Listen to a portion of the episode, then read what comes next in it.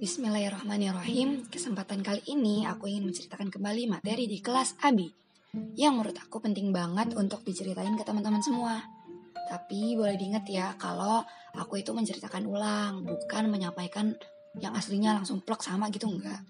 Jadi menggunakan bahasaku dan sesuai dengan catatan dan ingatanku waktu itu. Jadi dulu ada seorang imam besar yang mana beliau itu solih banget.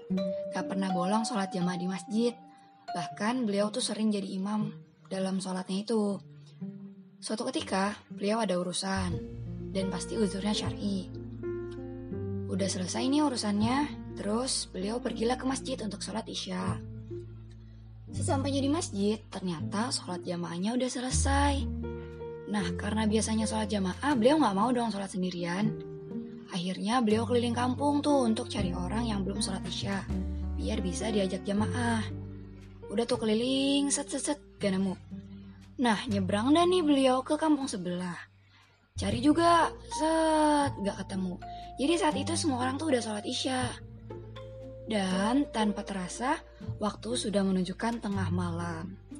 Akhirnya sang imam pulang dengan kesedihan yang mendalam. Sesampainya di rumah, beliau sholat isya. Dan karena beliau tahu sholat jamaah itu lebih utama 27 derajat atau setara dengan 27 kali sholat, akhirnya beliau sholat deh sebanyak 27 kali. Nah, bayangin, udah keliling kampung sendiri, keliling kampung sebelah, mana dulu kampungnya gede bener. Balik-balik harus sholat isya 27 kali. Ya, nggak kebayang aja sih 20 rokat aja kita sholat terawih itu udah tepar-tepar. Apalagi 27 dikali 4 sip seratusan rakaat Insya Allah ya. Beliau sholat isya 27 tapi ini aku bilang uh, aku cerita ini terlepas dari hukumnya ya. Hukum sholat isya 27 kali itu terlepas dari itu. Karena aku tidak punya kapasitas untuk mencerita uh, untuk menjelaskan hal itu hukumnya. Terus, habis beliau sholat isya sebanyak itu, beliau pasti capek dong. Tidur. Ternyata beliau mimpi seru banget lagi lomba balapan kuda. Lawannya beliau itu orang-orang yang biasa beliau temuin di masjid kalau misalnya lagi pada sholat jamaah itu. Nah setelah itu mulai kan, wah sang imam langsung memacu kudanya dengan semangat, cepat, penuh tenaga gitu kan. Terus udah sebelahan banget nih, udah eh udah mepet banget sama lawannya. Ketaunya teman-temannya itu langsung cuma sekali sek gitu kan. Bus langsung pakai nos gitu langsung laju lebih jauh lebih cepat dan akhirnya memenangkan pertandingan. Setelah pertandingan sang imam turun dari kudanya terus tanya dia sama teman-temannya kenapa kalian melaju sangat cepat dengan tanpa tenaga? Sedangkan aku sudah berusaha sekuat tenaga namun tidak bisa menyaing kalian. Bahkan bersanding pun tidak. Lalu teman-temannya menjawab dengan ringannya karena kami sholat berjamaah dan kamu tidak. Hmm, pokoknya sampai sini ngerti kan ya teman-teman? Kayak mau sebanyak apa pun rokaat kita sholat, tapi sendirian, pahalanya itu tetap nggak bisa ngalahin yang sholat berjamaah walaupun cuma sekali. Nah mungkin setelah ini kita bisa usahain buat sholat jamaah ya. Walaupun cuma berdua, misal sama adek atau sama teman kosan gitu yang misalnya belum pulang ke rumah masing-masing. Tapi yang pasti sholat jamaahnya sama yang mahram ya. Gak usah macem-macem dan nih.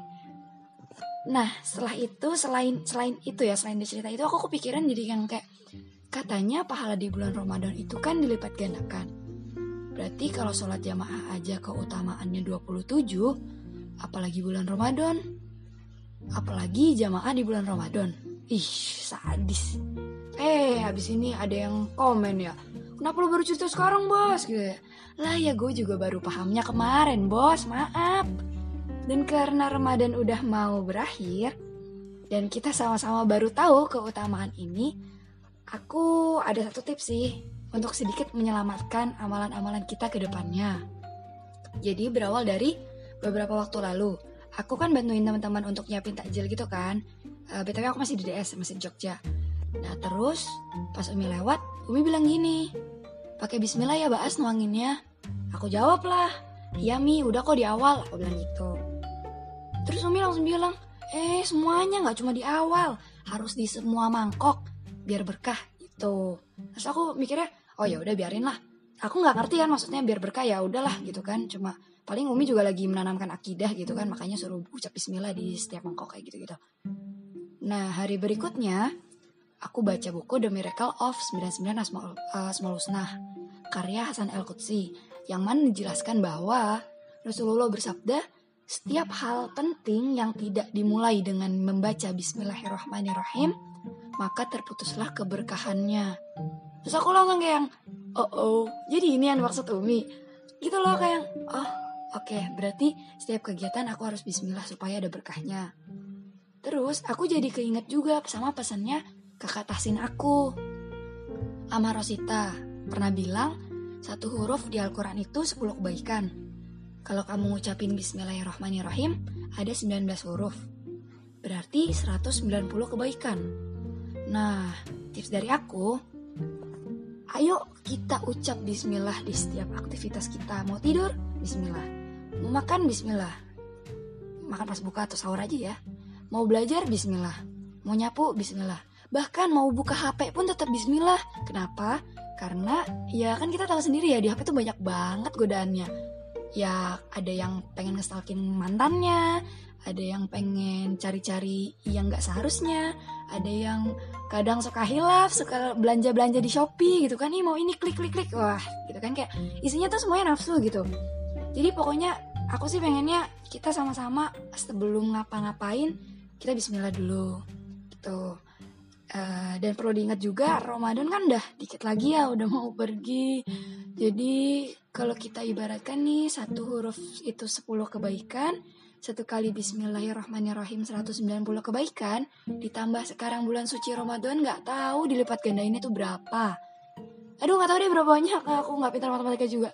Jadi ya udah deh udah itu aja. Aku tutup ya. Bismillahirrahmanirrahim. Barakallah sahabat aku. Love you